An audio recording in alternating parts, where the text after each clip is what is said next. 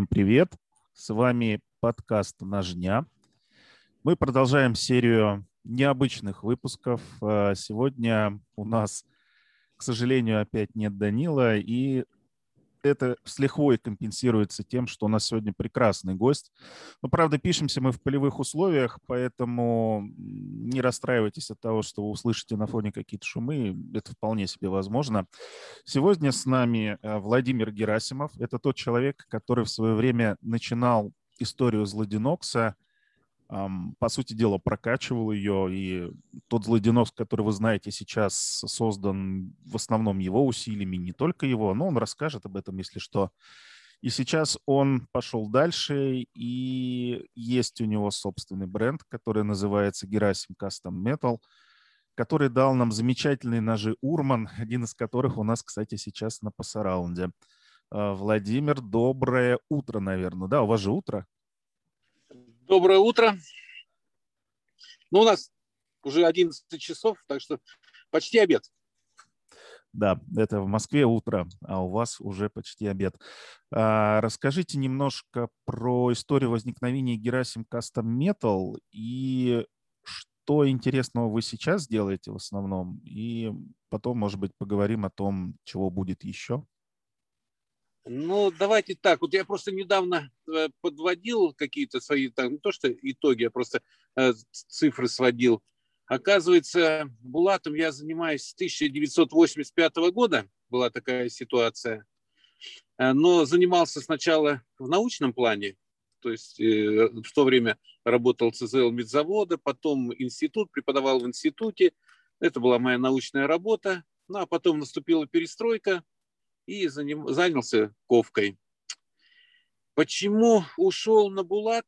Э, вопрос в том, что, или, ну как я, меня часто об этом спрашивают, ну, ответ немножко такой, э, что слишком много узнал, что из себя представляет Булат, и особого потенциала в этом материале не увидел. То есть, да, материал очень интересный, в нем очень много загадок, и, в принципе, до сих пор это, будем э, так, что остается историко-технологическая загадка, но Дамаск меня заинтересовал гораздо больше. Вот у Дамаска потенциал э, намного выше. Я хочу сразу извиниться, да, за рубежом все называется Дамаском, а все-таки в России принято Булатом называть одни материалы, а Дамасскими сталями другие материалы.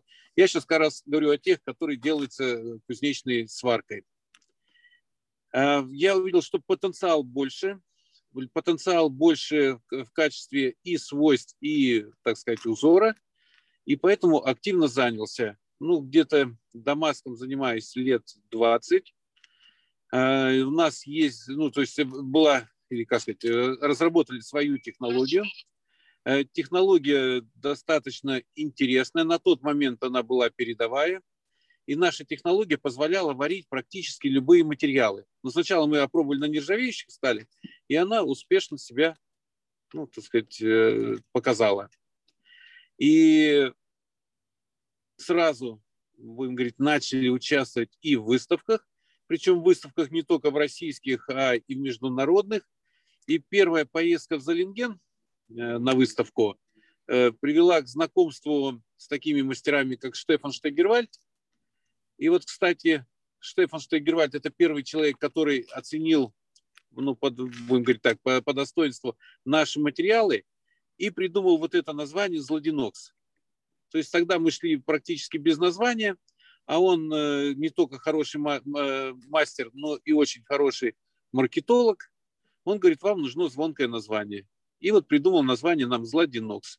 Это еще было далеко до Аира. Угу. То есть Злодинокс обязан своим названием э, западному коллеге, получается да, так? Да, Штефану Штегервальду, я не знаю, вы знаете его, нет, но это очень хороший немецкий мастер, который пишет много и пишет много книг, то есть такой э, развитый товарищ. Угу.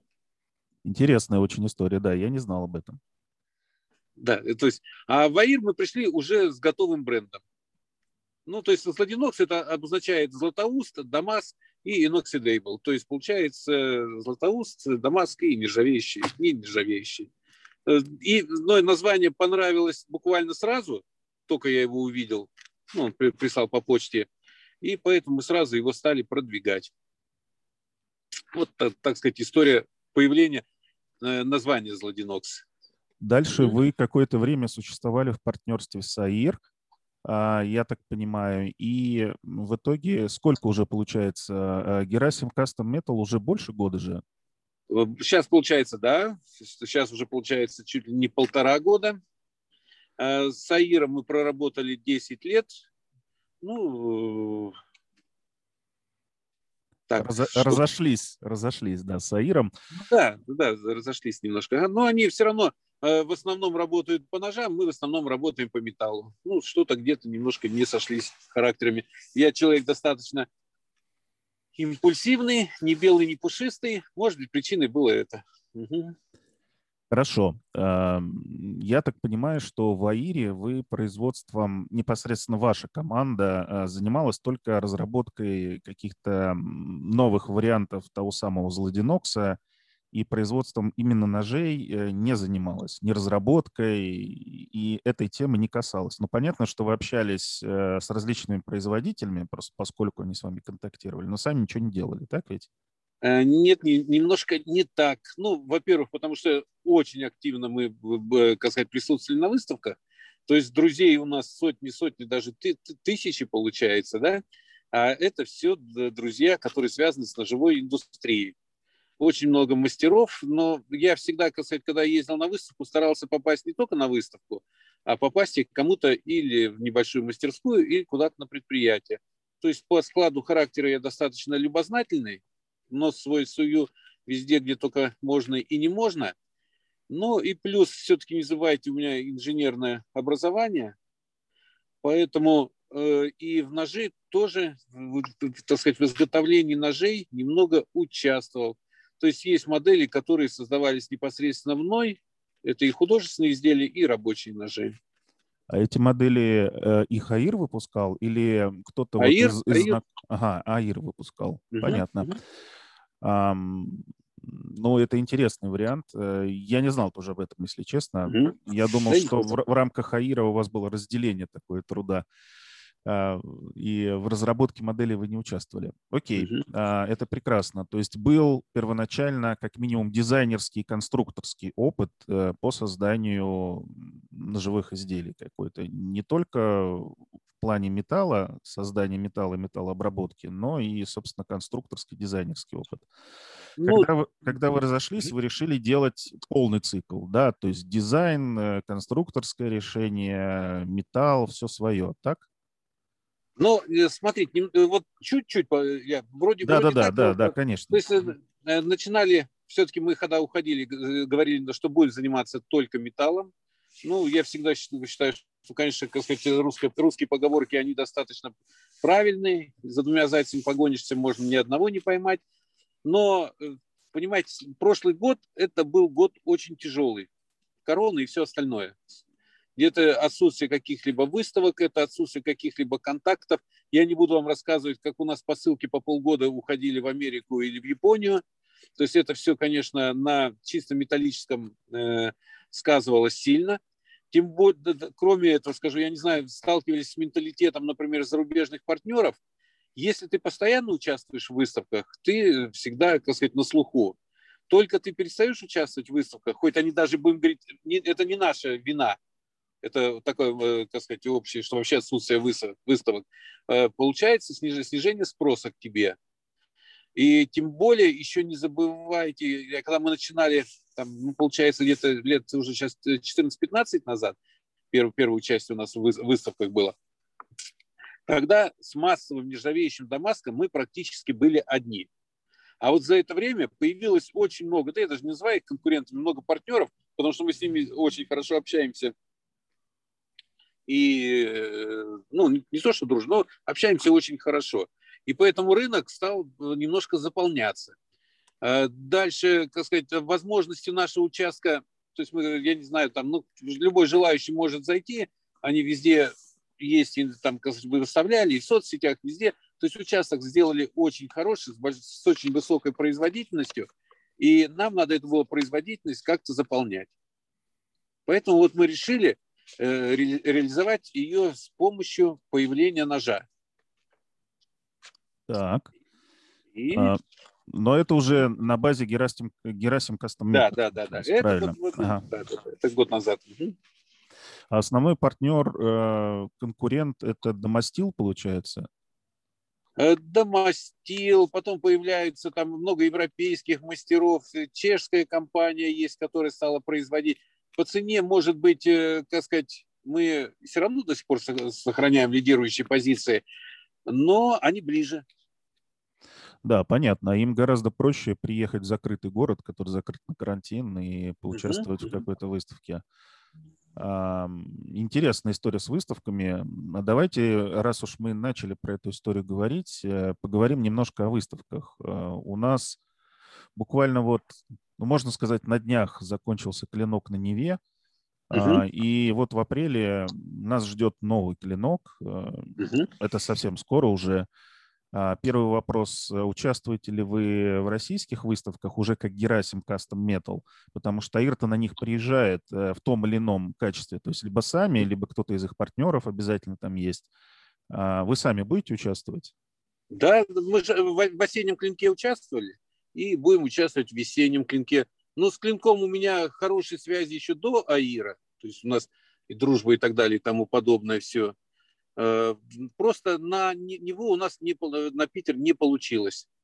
А в апреле, который клинок будет, э, ну, как новое это место, которое и осенью было, да, да, участвуем.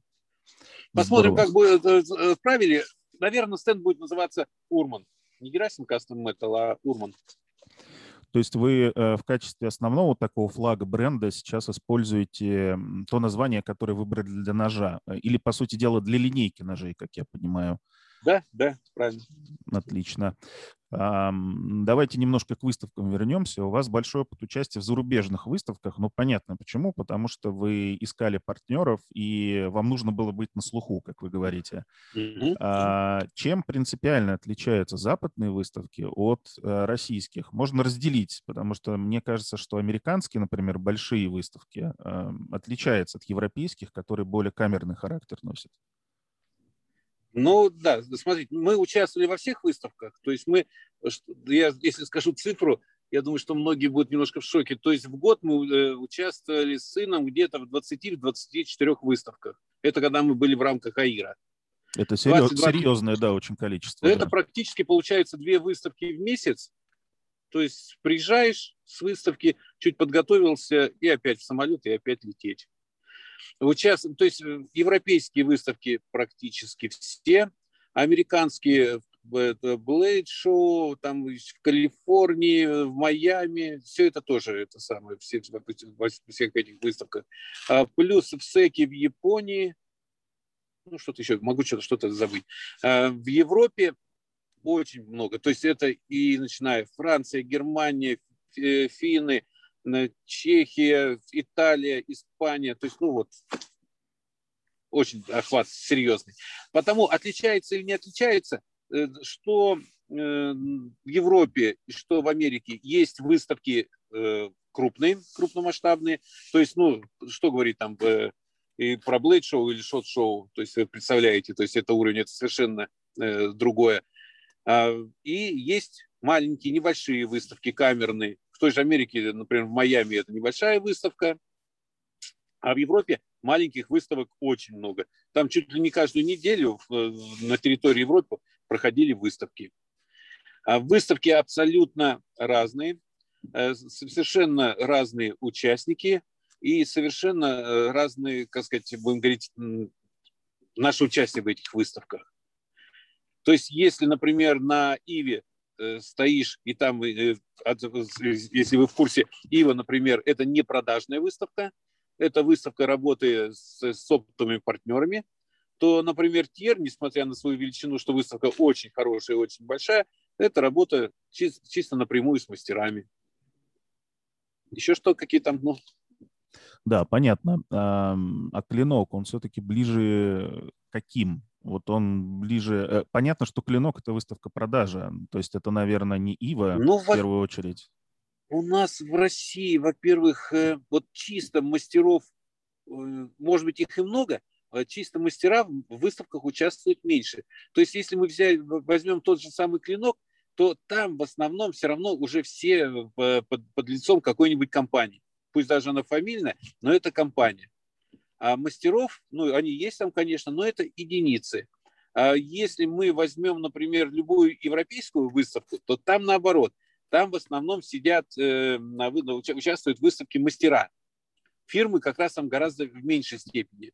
Фирмы там больше, например, по продаже материалов, э, по продаже оборудования и так далее, тому подобное. Но такие выставки, как э, Ива в том же Нюрнберге, там наоборот там участвуют только компании. Там просто мастеру, например, там делать нечего, потому что там работа с оптовыми покупателями, ну, а мастер может предложить там 1, 5, 10 изделий в месяц. Оптового покупателя это, конечно, не интересует.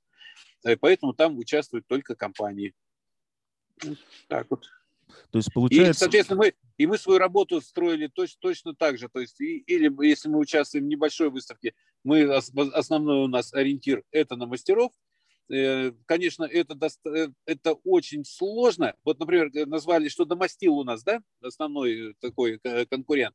Но Домостил-то сам э, с небольшими партнер, заказчиками не работает. Он работает в основном с дистрибьюторской сетью. Это уже дистрибьюторы начинают работать с мастерами. А у нас получается, что мы работаем и с, с предприятиями, и работаем с отдельными мастерами.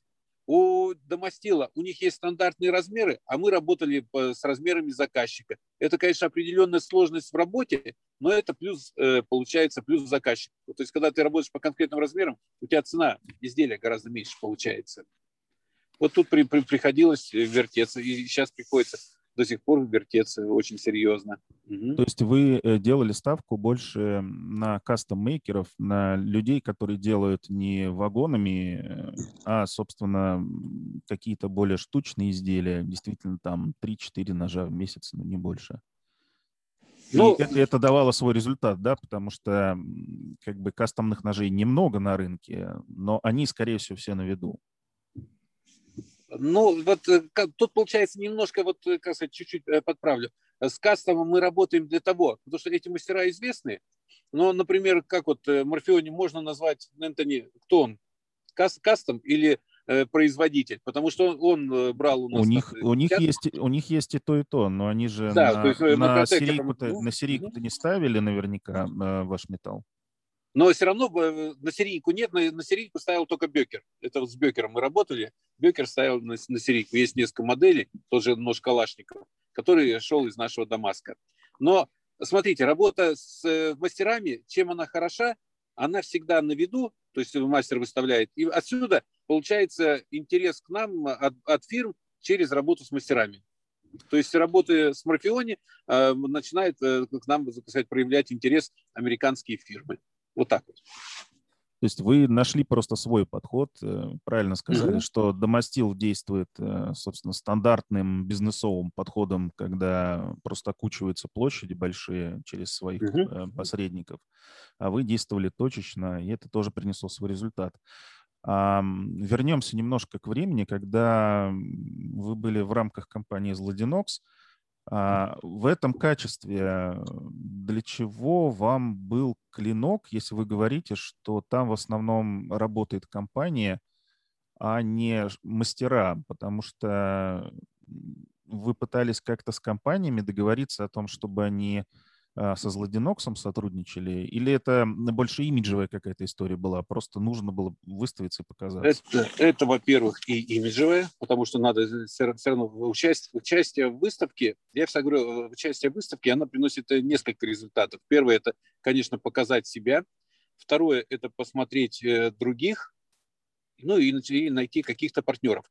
Э, на клинке это фирмы, с которыми, ну, ну с Чебурковым начали работать, в рамках клинка. Это первый клинок, это лет 15 э, назад, когда мы с ним э, встретились, и он был первым. Ну, Чебурков это все-таки ну, достаточно серьезная фирма, то есть по производительности. Конечно, это не Аир, не, не Кизляр, но это он первый, который заинтересовался нашим материалом. А и, ну, и там и, и пошло-поехало, то есть, будем говорить, по участникам выставок. Но вы не забывайте, на клинок-то приходят и мастера, то есть они не участвуют в клинке, они приходят. То есть э, основные, то есть 50 на 50, 50 процентов это участникам выставки, а 50 процентов это посетителям выставки продажи были. Да, все, я понял. А на европейских выставках э, тоже такая история сохраняется? То есть ходят ли мастера, которые не участвуют в выставке, на такие мероприятия? Ну, например, в Тиере, либо еще где-то? Да, вот, очень много. То есть, э, и даже это не... То есть, все равно же есть какие-то, ну, там даже и личностные отношения. То есть, есть очень серьезные производители в том же Тьере, которые в этой выставке, например, не участвуют. Вот, например, Маню Лаплас, э, ателье 1515. Э, это очень серьезный мастер, востребованный, и участвует во многих выставках в той же самой Бельгии, в Париже и так далее. А в Тьере по каким-то причинам не участвует. Но это, может, какие-то личностные отношения. Вот про это я его не спрашивал. И мы с ним работаем до сих пор. Э, а познакомились все, все через, через участие в выставке. То есть э, участвуешь в, в той же выставке в Тьере, начинают появляться знакомые мастера, какие-то, так сказать, те, те, которые берут у нас материалы, через них начинаешь выходить на какие-то, или даже фирмы видят эти изделия, начинают выходить на них, а потом выходят на нас. То есть э, такая цепочка достаточно длинная, но интересная. А, здорово, да. Я хочу вот чего спросить. А, сейчас у вас э, появилось новое направление, и вы развиваете фактически ножевой бренд э, Урман. Первый вопрос. Планируется ли какое-то какая-то новая ветка. По сути дела, Урман сейчас э, де-факто состоит из трех, правильно, позиций? Есть обычный Урман, есть Урман... Есть Урман XL. XL и есть Урман H. Это тот, который... А, тяпка.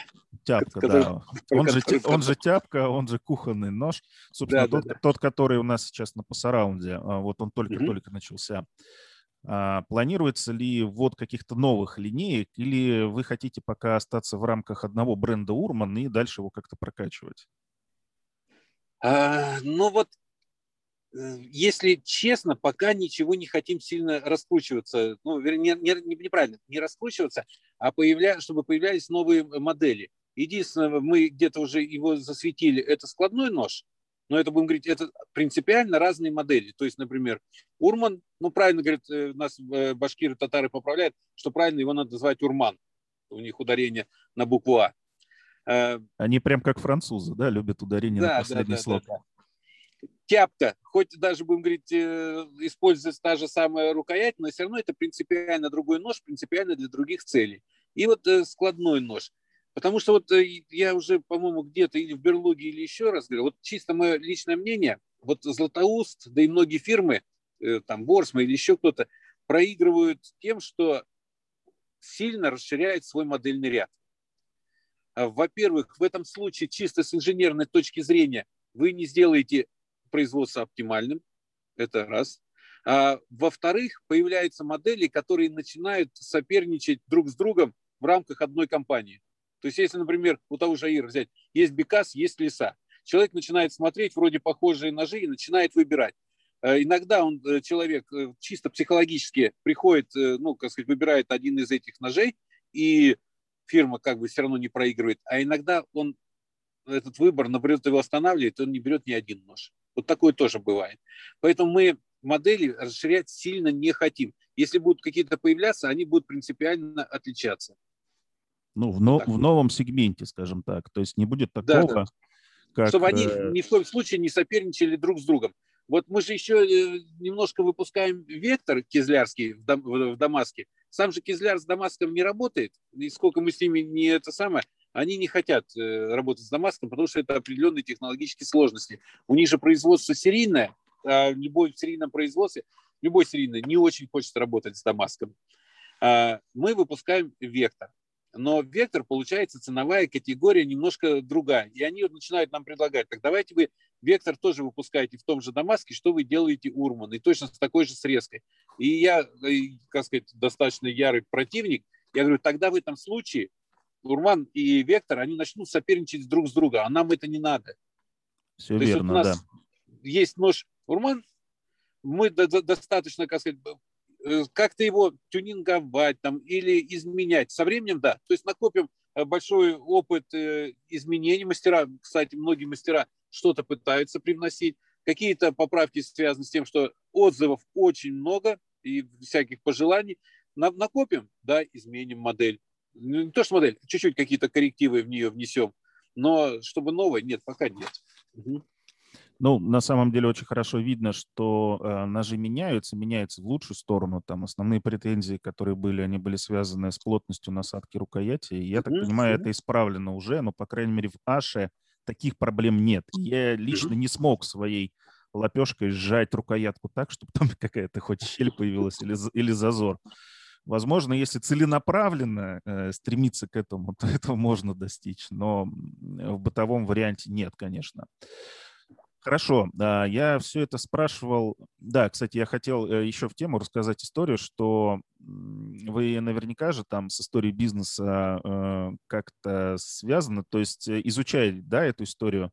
Да, да, да, немножко. А, ну, есть, сначала перестройки. Да, есть эм, известная достаточно такая, эм, но это не байка на самом деле, это исторический факт, что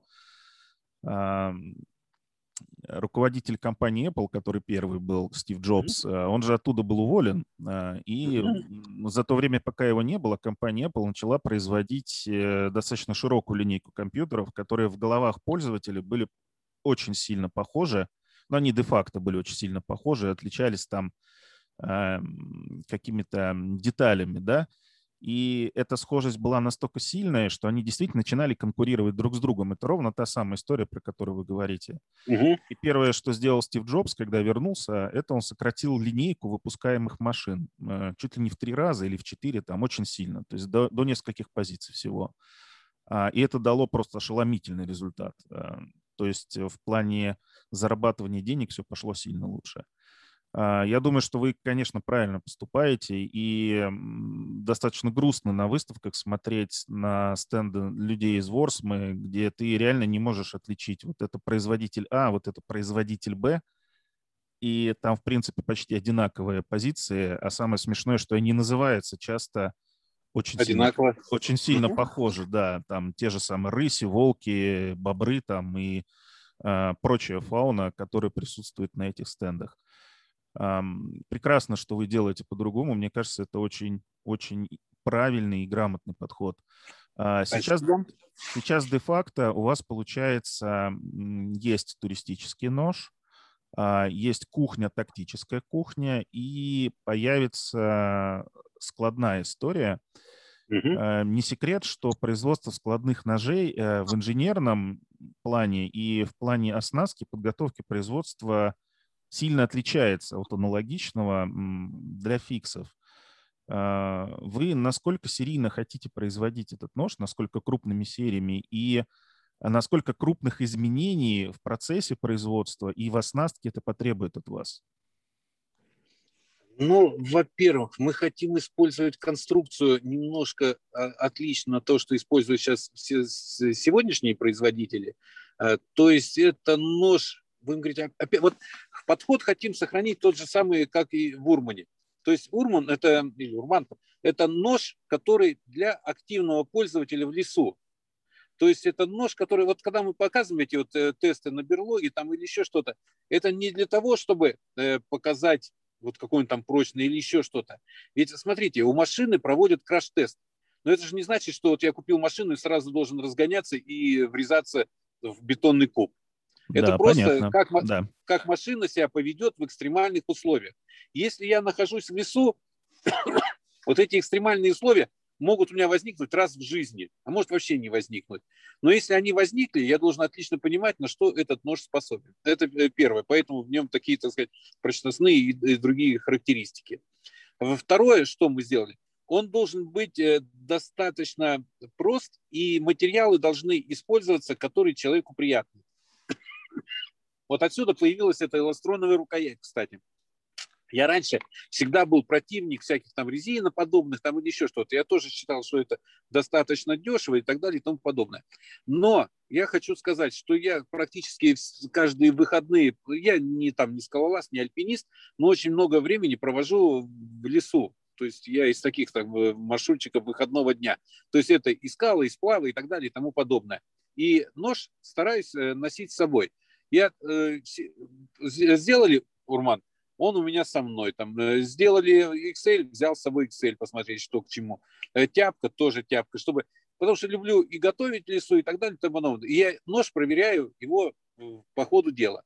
И вот то, что касается рукояти, я говорю, я их раньше, ну, даже не то, что терпеть, но, но очень много замечаний, что там Дамаск и резина, типа это вообще несовместимо.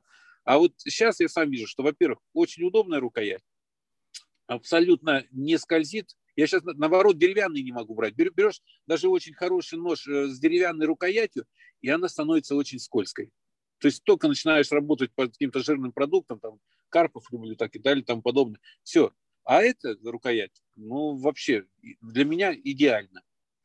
Э, поэтому вот э, тут, так сказать, такой подход. Так, что еще у нас там? Так, а все-таки в разнице с технологической стороны вы а, начали а, говорить, по, что по, вы... По, да, да. И вот, э, да, уже забыл о, о чем-то сказать. Теперь то, что касается складного ножа. Вот мы хотим тоже сделать, чтобы и складной нож был... Вот э, Урман у нас получился дешевый. И это самое главное, потому что человек, когда идет в лес, он не возьмет с собой нож за 15 тысяч, а если возьмет, он будет не на, на природу смотреть, а чтобы нож этот не потерять. И вот складной нож, то же самое. У нас идея сделать его надежный, но дешевый. И появляется идея цельнометаллического ножа и так далее и тому подобное. Но, конечно, это потребует, и у нас уже модель была, мы уже ее немножко тестировали, э, конечно, Виталий ее нам сломал, но это не Виталий виноват, это я виноват, потому что я сказал, что бить, ломать, крушить, как всегда, точно так же, как и с Руманом. Но и... эта модель, она же не серийная была, правильно? То есть она была это, это, но... сделана штуч, штучным образцом. То есть... Штучно, э, и это прототип. И, да. но, как сказать, когда ты делаешь прототип, и сразу хочу сказать, что э, все ножи-то я же, и, и этот складной я же делаю своими руками, а делаю своими руками э, не для того, чтобы, а это мне удобнее. То есть я коррективы вношу сразу. Да, мы, к сожалению, прервались. Технические неполадки. Я говорил, что мы в полевых условиях пишемся. Я говорил о том, что получается, поскольку вы своими руками делаете прототип, то какие-то решения о необходимости изменений вы можете принять уже как минимум в процессе производства. И, да, да. и здесь. Ну, нет да, здесь не нужно привлекать там еще кого-то для этих целей. Но, ну, это... И, и, но это самое главное, что ты, когда проходит тебя через руки и через голову, это ну, более, так я считаю, эффективно. Но когда я делаю, я сразу уже представляю, как, что это потребует, какой оснастки и какого оборудования. Да, складной нож – это принципиально э, друго, другое производство, поэтому мы и не торопимся, хоть у нас э, многие заказчики торопят, с этим складным ножом, а, мы абсолютно не торопимся, потому что это совершенно, вы правильно сказали, это совершенно другое производство. Его можно делать, вот как у нас есть же златоустские фирмы, которые делают складные ножи, делают на том же технологическом оборудовании, на котором делают фиксы. А отсюда эти ножи, соответственно, того же самого и качества, так сказать, такого это самое э, посредственно. А если даже мы хотим делать э, массово складной нож, это принципиально другое оборудование. Это однозначно. То есть вы готовитесь к тому, что вам нужно будет иметь отдельную технологическую линию, отдельный техпроцесс для производства именно складных ножей. Да, да. Это здорово. Это очень, очень классный подход. А, хорошо, значит, над складным ножом вы работаете, а что-то еще в этой линейке, вот как отдельно, да, вот есть полевая кухня, может быть, обычная кухня появится, может, еще что-то. Можно сейчас об этом рассказать или да, пока это тайна? Можно, они, идеи же есть, они идеи ходят.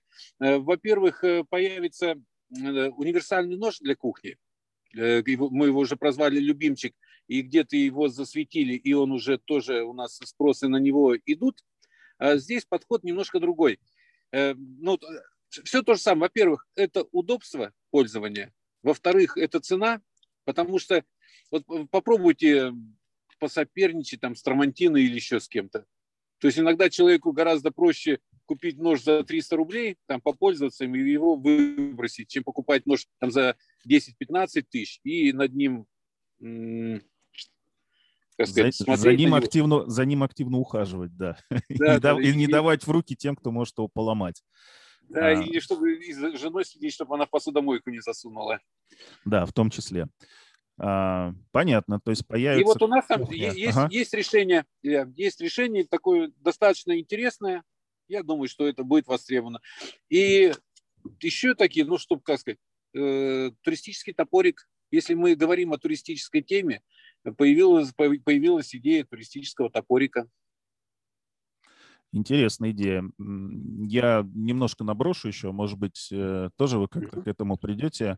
Профессиональных э, производителей эйческого инструмента не очень много. А, но, тем не менее, там есть и интересные ножи, и интересный режущий инструмент. Может, вам еще на эту историю посмотреть?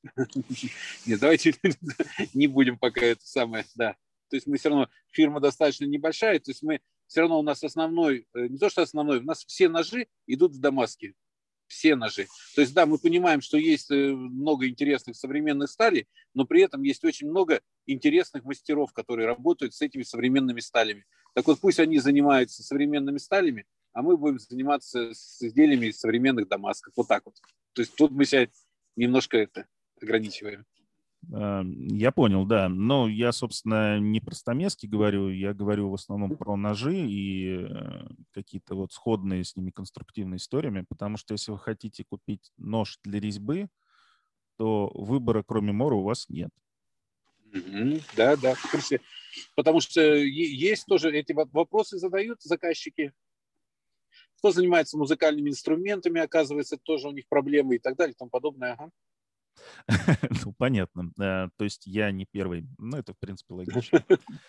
Давайте вернемся немножко к выставкам международным. Сейчас э, идет к тому, что запреты либо смягчатся, либо их уберут.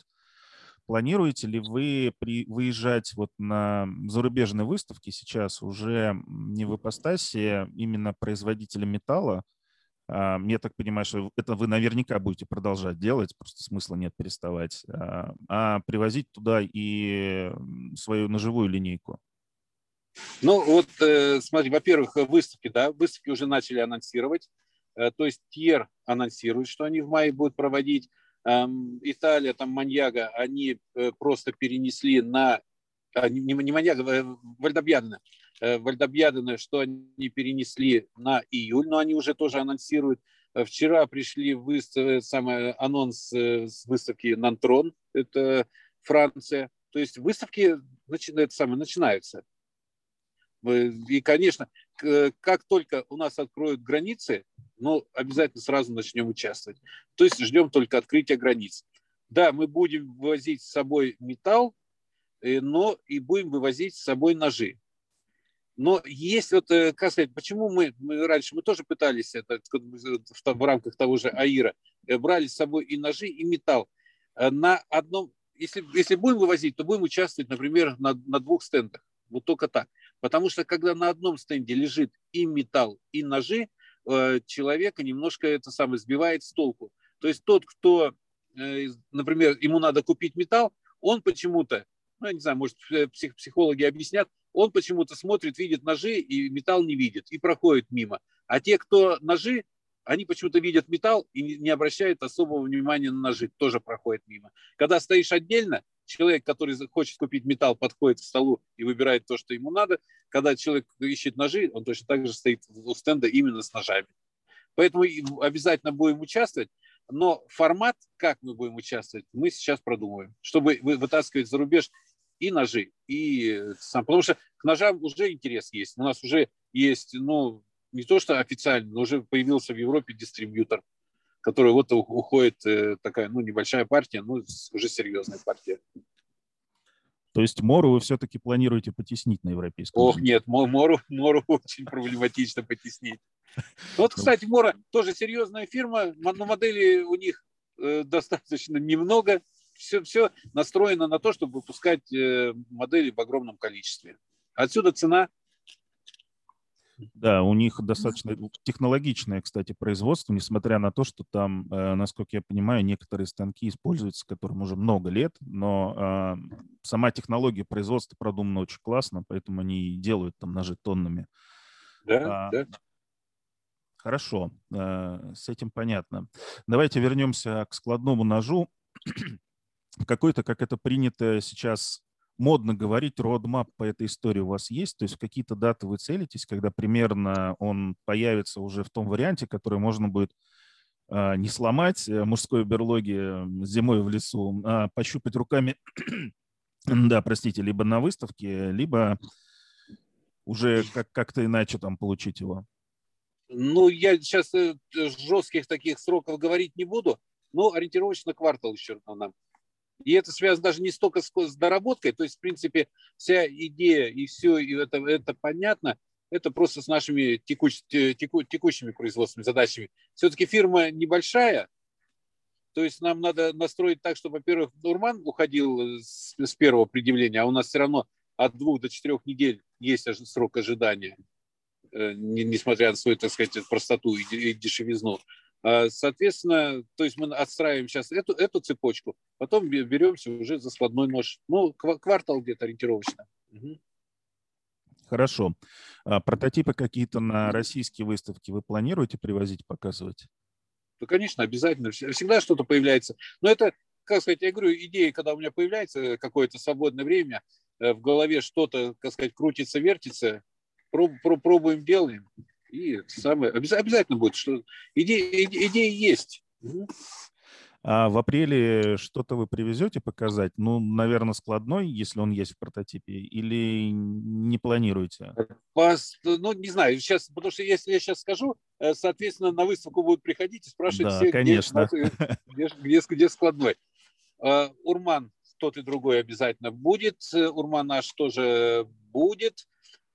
Э, у нас еще, кстати, мне сказали, есть еще нож, э, э, называем сейчас его Урман, Урман Хантер. Это поменяли на нем Дамаск. То есть мы же все, мы, самое главное, говорю, это до заказчика доносить правдивую информацию. Если у нас Дамаск на Урмане, у него твердость пониже, то есть 56-57, но в основном все равно 57, даже 58 единиц, то мы так честно и говорим, что это Дамаск который такой эконом-вариант и с достаточно пониженной твердостью. Но для туристических условий, кстати, это намного даже лучше, чем твердость, э, более высокая твердость. Тут могу спорить э, там неделями, годами. Ну, я, а кстати, равно... я, кстати, тоже так считаю, что гнутый нож, нож лучше, чем сломанный, если да? честно. Так, так это же старое, это же, как сказать, лучше меч отойти и поправить, чем будешь держать в руках только одну рукоять, и что ты будешь махать ей или еще что-то. Ну, вот, э, как сказать, это как вариант. У нас есть э, Урман Хантер. Э, там, во-первых, Дамаск другой, там твердость 58-60, то есть это тоже оптимально для охотничьих ножей, потому что охотники все равно существуют, как сказать, в числе наших заказчиков и достаточно много. И у него сведение, у него не сканди, у него сведение от обуха. Ну, это достаточно интересная модель такая, тоже востребована. Вот она тоже будет на выставке. А Хантер сейчас продается или он... Э, Продаем, но мы, да. как сказать, э, его даже нет у нас на сайте. У нас на сайте есть наш партнер, который э, Затаутские ножи, Дима Татиноха. Кстати, у многих заказчиков он отзванивается. Когда у нас большой наплыв, мы даже те, которые на сайт приходят, заказчики, мы передаем на его сайт. То есть, например, ну это те, кто нас слышит, они понимают, о чем я говорю. А у него на сайте он есть, ну, то, что, что производители мы, а на свой сайт мы еще даже не знаем, как лучше расположить, потому что создавали его под одну модель, а уже сейчас действующих получается четыре модели. То есть вот сейчас думаем, как это сделать лучше. Красивее, да. Um... И красивее, и правильнее. То есть, да, чтобы человеку было угу. удобно, чтобы тоже не заблудиться, потому что я же тоже очень часто бываю на чьих-то ножевых сайтах, и когда там 100-200 моделей, вот честно говоря, э, выбрать, вот если, если я не знаю, что я конкретно ищу, э, выбор очень проблематичный. Ну, хорошо. То есть Хантера на апрелевской, на апрелевской, на апрельской на апрельской выставке можно будет посмотреть э, вживую. Если да, вы да, интересуетесь охотой, то пожалуйста. А, я так понимаю, что поскольку Дамаск другой, то и ценовой сегмент это немножко другой, он повыше должен быть, да? Да, у него, у него цена 5000 рублей, то есть 4 999. Ну, разница, будем откровенно, не сильно большая. Ну, мы же вот здесь, вот, э, сказать, мы даже когда и в Аире были, мы, то есть э, ценообразование, то есть фирма, которая сама производит Дамаск, у нее все-таки ножи должны из Дамаска быть э, немножко пониже. То есть не могут э, ножи у, фирмы, которая производит Дамаск, быть по цене выше, чем у фирмы, которая это не производит, которая закупает у этой фирмы. То есть э, все равно. Поэтому и мы здесь, как сказать, и по Урману, и по Хантеру, стараемся соблюдать это. Мы чисто производители металла, поэтому у нас ножи из, из нашего металла, они дешевле. Хорошо. А, вы сказали, что э, сейчас пока процесс э, производства и продажи пока не до конца оптимизирован, потому что компания не очень большая. А сколько, если не секрет, сейчас людей занято в компании Gerasim Customs Metals, она называется, да, официально? Или... Mm-hmm. Ну, а вообще у нас это, сказать, старое еще есть название, там Булатград. Так-то мы везде говорим Герасим Custom Metal, а юридически она Булатград. Это еще название, которое было 15 лет назад, до Аира. Просто она, э, как сказать, была такая не полумертвая, а просто в тишине сидела наша эта фирма. Вот мы ее достали. Так, а сколько все-таки народу сейчас занято в целом? 8, 8, 8 человек. Всего 8 человек. Да, да, да. И, и, и плюс э, на аутсорсинге немножко, так сказать, там, ну, ну, вот партнеры, партнеры, про которых вы говорили, да, в том числе, которые помогают вам с заказами и э, с и, продажами. И партнеры, и да, да, да, да. Ну и, и часть же там, что там, рукояти нам поставляет Кизляр, там еще, то есть много, много таких, так сказать. Да. Но Кизляр же просто, Но, просто фактически, да, да, да, да. Смотрите, сразу, чтобы, так сказать, люди не пугались, э, опять вернемся к Тьеру. Э, все знают ножи Дук-Дук. Да, знают. Пьер – это мой очень хороший э, товарищ и друг. Я у него жил там, ночевал мне раз 5-6, наверное. Э, его мастерская, мастерская у него, кстати, прямо находится в доме, ну, то есть ряд, рядом с домом. Э, они выпускают 6 тысяч ножей в месяц. 6 тысяч. И работают вдвоем? 12 человек. 12 человек. Ну, видите, да. чуть-чуть больше. Это, вам, это нужно, включая... вам нужно нанять еще немножко, и сможете 6 да. тысяч делать. И это включая его, включая жену, она, потому что бухгалтер, она, она вся во всех лицах, одна во всех лицах, она и бухгалтер, и маркетолог, и так далее, и тому подобное. У них нет никаких офисных наемных работников, включая сына Роберта, Робина. Угу. Вот, Но вот, я так понимаю, вот. они сами э, не продают, да, то есть они все в дистрибьюторскую сеть отдают. Ну, дистрибьюторские магазины так нет, продают по всему, по всему это самое, свету. То есть э, тут, но э, с частными заказами, конечно, это у них же есть еще, кроме этой линейки, э, кастомные ножи, дук-дуки. Вот те, они, конечно, работают напрямую с заказчиками. Ну, понятно. А так... Это индивидуальный заказ э, со всеми да, да, его атрибутами. Вы, кстати, подобные вещи делать не планируете? Мне бы, например, э, поскольку на Аше клинок достаточно крупный, широкий, хотелось бы там видеть, например, другой рисунок Дамаска. Вы на каком-то из прототипов показывали, например, очень красиво смотрящийся рисунок. А, э, пирамида-то? Это да, пирамида, да. Сейчас на классической модели он хаотичный, а хотелось бы, например, иметь пирамиду. Вы развиваться в этом направлении планируете как-то? А, тут сложнее, как сказать, вот э, опять же, возвращаясь, э, чем ты больше... Вот меня сейчас любой маркетолог начнет, как сказать, ну, негатив определенный, но чем мы больше даем свободу заказчику в выборе, тем мы его на самом деле ограничиваем. То есть тут он покупает одно изделие, а когда он начинает раздумывать, начинаются проблемы. И тем более, когда коллектив маленький, вот представьте, он начнет, а мне вот этот нож надо на 5 миллиметров длинней, а мне вот этот узор надо здесь вот не такой, а узор надо такой. И это определенная, как сказать, это определенные проблемы в производстве возникают. Но что-то, какие-то, все замечания выслушиваем, все замечания записываем, все замечания сохраняем, что-то, конечно, пойдет в жизнь. Это однозначно. Ну, если смотреть есть, на, на практику... Да-да-да. Э, вот смотрите, мы говорили про ножи Дук-Дук. Э, у них есть э, отдельная, по сути дела, история с кастомными ножами. Да, они вряд ли делают их там другой длины, другой ширины. Но Они даже кастом, нет, а он отличается от ножа, от, от такого дук-дука, отличается, но он, они все тоже одного размера. Вот вся кастомная модель, они отличаются материалами, а форма и размер у них абсолютно одинаковые у всех. Ну, собственно, я об этом и говорю. То есть нет ли идеи э, сделать э, внутри э, вашей структуры отдельную, которая будет заниматься только кастомной историей? Понятно, что сейчас это очень сложно, просто потому что коллектив очень небольшой. но он же все равно будет разрастаться. Да, это неизбежная история, тем более вы хотите добавлять еще одну производственную, э, производственную линию, которая ну, как минимум должна обслуживаться несколько иначе, чем та, которая есть сейчас, поскольку станки там другие.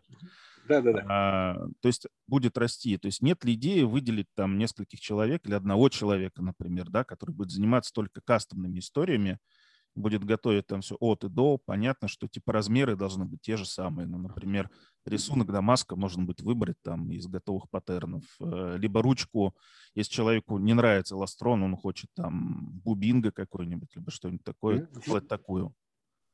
У нас э, есть идеи, мы ее, в принципе, уже отрабатываем, мы немножко э, по-другому. То есть, например, мы, а мы хотим, как сказать, чтобы Э, совместно работает в этом направлении с Денисом Ульдановым. Знаете такого? Э, да, Павла, да, да, да, да. Так вот, он, он и будет делать эти модели, потому что у него как раз производство настроено на то, э, выполнять все прихоти заказчиков. Хотите такую рукоять, пожалуйста, такую. Хотите такую форму, пожалуйста, такую форму. Все, мы с ним уже это обсудили. То есть э, возможные варианты. То есть Нурман наш, чтобы выходил вот в, в, в таком виде. Тем более у нас даже ведь, я хочу сказать, что уже даже есть фотографии, как э, мастера переделывают, некоторые, некоторые мастера переделывают урман. Это и деревянные рукояти, это и там очень хорошие ножны такие там. То есть вариантов много. Поэтому вот э, с Денисом нам с ним удобно работать. Ну, мы с ним и сотрудничаем и по металлу, и просто по жизни, друзья. Э, но у него производство отлажено, самое главное, потому что даже вот зря я говорю, что одного-двух человек Э, это не, не один-два человека. Это, во-первых, совершенно другое тоже оборудование, если хочешь к этому серьезно относиться. И второе, это потянет за собой уже не двух, а больше человек. То есть это работа там с тем же текстолитом или с микартой, или там э, с карбоном, это изменения какие-то в клинке, то есть это слесарка, это уже совершенно другая. И это работа с, с ножными тоже, соответственно, совершенно другое. Окей, ну, это тоже подход очень правильный. То есть, поскольку своих ресурсов не хватает, по сути дела, здесь будет дружественная организация, которая будет эм, работать с такими заказчиками. Mm-hmm. А, по поводу кастомизации, да, всплывает часто, и на Ганзе тоже, и некоторые, вот у нас э, в чате, в группе бывает такое часто, что, типа, я заказал себе урман, вот этот классический, Угу. Как только приедет, сниму с него рукоять, э, закажу другие ножны, сделаю другую рукоять из дерева, а клинок мне очень нравится. А, угу. Это интересная тоже история, и есть такие ножи, которые люди берут именно под кастомизацию. И здесь как раз то, что он недорого стоит и относительно бюджетный, да, это очень важная история, потому что а, не хочется в тот нож, который ты будешь изменять, там вкладывать там десятки тысяч рублей. А за десятки тысяч рублей хочется уже готовы получить. Угу, угу. Хорошо. Согласен, согласен полностью. Хорошо, давайте вернемся немножко к Дамаскам как таковым и поговорим о том, что же такое нержавеющий Дамаск? Почему он нержавеющий? Ведь, э, по сути дела, травление – это неким образом ржавление, нет? Э, нет, э, немножко я здесь не, не прав. Нержавеющий, он чисто потому, что в нем в составе, не просто в составе есть нержавеющая сталь, а что, например, оба компонента – это нержавеющие стали. Да, вот если мы рассматриваем, например, если даже чисто там научно или как-то в, этом плане, у него коррозионная стойкость будет чуть-чуть пониже, чем коррозионная стойкость тех сталей, которые в нем присутствуют. Потому что здесь возникает так называемый гальванопара. То есть это же э, две разных стали, они, между ними возникает э, потенциал, и, возможно, там по границам или еще что-то. Но это совершенно другое. Это, знаете, это, если проверять э, по ГОСТу, там, ну, по гастированным методикам, это будет, э, коррозионная стойкость упадет на проценты. Но это действительно э, нержавеющие дамасские стали. Вот если в составе есть сталь D2, например, то, как ножевщик, отлично знаете, сталь хорошая, но она, ее можно отнести не к нержавеющим, а к атмосферостойким. Она и легко питтингует, а чуть там термичку неправильно сделали, она и корродирует очень сильно. Вот если Дамаск на основе D2, то это мы называем его атмосферостойкий. Когда мы начинали, но, но не многие, некоторые кузнецы уже начинали выдавать продукцию и называли ее нержавеющим Дамаском, только на основе того, что там, например, в компоненте, ну, какая-нибудь сталь с содержанием 3-4% хрома. Они же говорят, там же есть хром. Вот это да, вот это заблуждение. То есть это абсолютно тот, тот, тот, тот же углеродистый Дамаск, который очень сильно корродирует. Но вот а наши материалы, то есть вот, например, у нас, мы же, вот э, кто знает, вот 10-16, она была на основе D2. Мы ее называли э, атмосферостойкой. А сейчас у нас э, стали на основе 440C. 440C, ну, будем говорить, в этих условиях абсолютно нержавеющая сталь. Дамаск, соответственно, тоже абсолютно нержавеющий. То есть вот, Хорошо. потому что общий, не только общее содержание хрома высокое, а содержание хрома в каждой стали выше там 12-13%. Все, поэтому это сталь нержавеющая. Э, ну, по сути дела, основной довод, вот этот подкаст со мной ведет обычно Данил, и он постоянно меня троллит, что Дамаск нержавеющим быть не может, потому что иначе он не будет травиться. Это все-таки как-то связанные э, процессы, либо а... это разные все-таки вещи? Нет, он тут немножко э, заблуждается. Э, связано с тем, что, например, в той же кислоте две разных стали, просто они по-разному взаимодействуют с этой кислотой. То есть травится ведь любая сталь, возьмите там ту же, там, хоть 95 Х18, хоть 40 Х13 или еще что-то, 40 Х13 э, ножевые приборы, это же нержавеющая сталь, но она легко обрабатывается кислотой. А получается скорость коррозии разная у них. Не то, что они не, это самое, не, получается ржавеющие, а у них разная скорость коррозии. У одной выше, у другой ниже. И поэтому получается вот этот рельеф. А что по поводу азотистых сталей? Э, есть э, суперкоррозийно-стойкие стали. У нас, насколько я знаю, тоже такая разрабатывалась. Она для космических каких-то вещей использовалась. Спаи выпускают, например, свою серию Salt э, в двух сталях, которые азотисто содержащие и которые вроде бы как абсолютно устойчивы к любым вот этим вот коррозионным воздействиям. Но тут же ведь зависит не, не только коррозионная стойкость, здесь еще требуется рез, если мы говорим о ноже. А, да, с этим, с этим а, у некоторых из них проблемы, согласен. Вот азот, содержащий стали, вот, как сказать, даже твердость там может быть очень высокая, твердость может быть легко свыше 60 единиц. Но вот тут надо, как сказать, просто ну, э, наши же слушатели, они все равно не разбираются там, ну, 99% ни металлофизики, ни, ни металловедения. А у азота есть одна проблема. Все вот эти нитриды, которые образуются, они очень мелкие. То есть вот на те свойства, которые мы проверяем, они оказывают влияние. То есть твердость у них получается высокая. А нарез они так не влияют. То есть они очень мелкие, они гораздо меньше режущей кромки и режут хуже. Даже порошки очень многие, несмотря на, на такую дикую, дикую легированность, как у нас и как у нашичков есть понятие мыльный рез, хотя там твердость за 60 единиц, в анаде там свыше 3%, да плюс молибден, да плюс там вольфрам или еще что-то. А нож есть тверд, при этой твердости, а он мылит. Нет агрессивности реза. Это связано с тем, связано с технологией, что там карбидики очень мелкие. А у азот содержащих, у них вообще, в принципе, у них все нитридики, они очень, они суб, субмикронного размера. То есть они есть, твердость повышают, там, прочность повышают, а рез лучше намного не становится. А можно ли чисто теоретически из подобных сталей э, сделать пакет и протравится ли он? Ну, тут э, надо пробовать. Протравиться, э, протравиться, потому что я говорю, тут связано не с тем, что они корродируют, а связано с тем, что они по-разному будут, скорость коррозии просто будет у них разная. А я не знаю, как наша технология, то есть у нас технология, как у нас поведет азот в нашей технологии. Мы не пробовали, поэтому так сказать не могу. Ну, технология понятна. Я не знаю, кстати, был кто-то делал такие эксперименты или нет. Может быть, они просто не нужны никому, потому что эти стали вот, тоже не сильно дешевые, как я понимаю. Вот так вот я, мне не попадались. Видим много, то есть я говорю, общаемся очень много, но на базе азотистых сталей я не видел Дамаска. Хорошо. Мы достаточно много обсудили. Долго говорить сложно, тем более в полевых условиях. Э, давайте, наверное, на этой позитивной ноте, да, мне кажется, она позитивная, а, завершать, э, я хочу спросить вас, у вас, мы традиционно в конце каждого подкаста спрашиваем, есть ли у кого что на кармане из ножей, и просим поделиться, что же это, да. А, есть ли у вас что-то сейчас с собой, и что это за нож? Э, честно? Да, да.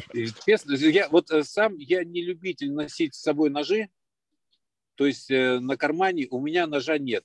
Когда Понимаю. выхожу, а? Понимаю, когда, да, так бывает, да. Э, когда выхожу в лес, обязательно что-то с собой беру. Э, ну, и, и честно, без всяких такого, э, в основном беру урман. Вот Классичес, мне, классический или вот в этой классический. Вот классический. 135 это же мы пожелания спецслужб, они попросили такой. Ну и появились клиенты, которые его тоже покупают. То есть там длина оговаривается своими, так сказать. А классического вот для туризма за глаза мне хватает. И мне он приятен. То есть я им пользуюсь. Вот в лесу я пользуюсь им с огромным удовольствием. А так в машине, в машине, в машине даже вообще, по-моему, там где-то лежит маленькая, то ли трамантина, то ли еще что-то, но это для порезки так. Это все. Понятно. А, ну, давайте тогда я тоже расскажу. У меня сейчас получается так, что сколько? Три ножа, что ли, да? Три. Тоже, тоже понимаю. Так, э, первый это Extrema Ratio BF2R с таким плавничком, как у Брита. Ну, специфичные открывания, но он прикольный. Но это не Friction Folder, он, собственно, с лайнером. Второе – это относительно недавно появившийся у меня нож. Я уже говорил про него в прошлом подкасте, пока он не собирается слезать с кармана. Это, собственно, CKF, э, Сатори, вторая часть. Очень харизматичный резак, и я, честно говоря, часто им пользуюсь. Даже на кухне, несмотря на его размер, ну, хлебушком сложно резать, просто из-за величины клинка. А так он очень удобный. А все остальное время, кстати, пользуюсь ашем э, для нарезки там продуктов и так далее. Очень удобно оказалось. Стейки, кстати, им очень классно резать, э, если говорить про Урман наш. Прям вообще огонь-огонь. Ну и третий, готовлюсь я тут э, к одному мероприятию, которое скоро мы начнем в нашем чате.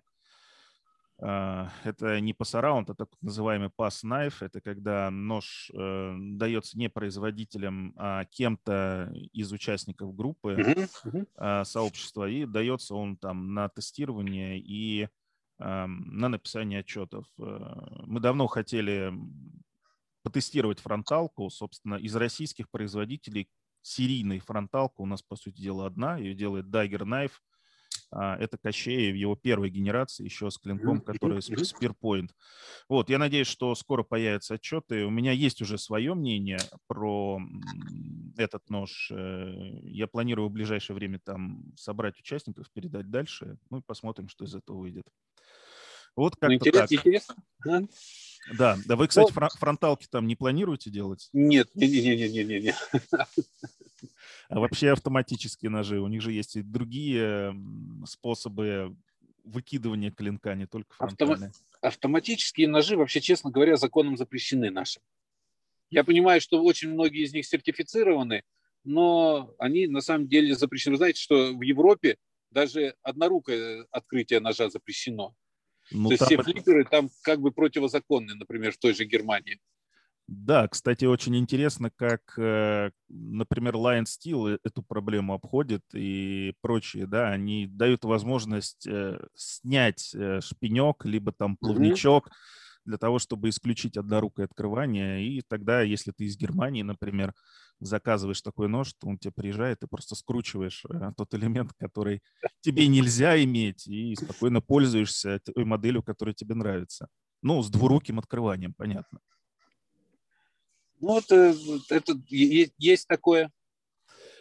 Um, ну, хорошо. Тогда предлагаю на этом прощаться. Спасибо вам огромное, что уделили мне время. У нас достаточно такие суровые оказались условия для записи, но тем не менее. Хорошего вам дня, uh, обеда точнее, да, и остатка дня. Это у меня весь день еще впереди. Um, ну и давайте попрощаемся с нашими слушателями. Всем пока-пока.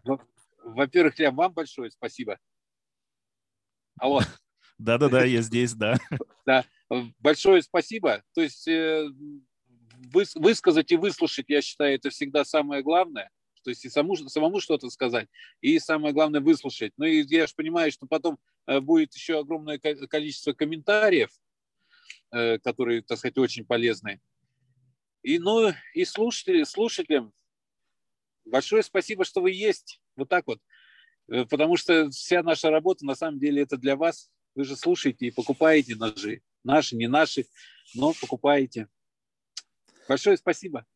Здорово. Ну, и я надеюсь, увидимся тогда в апреле на выставке «Клинок». Э, ну и всем, всем до свидания.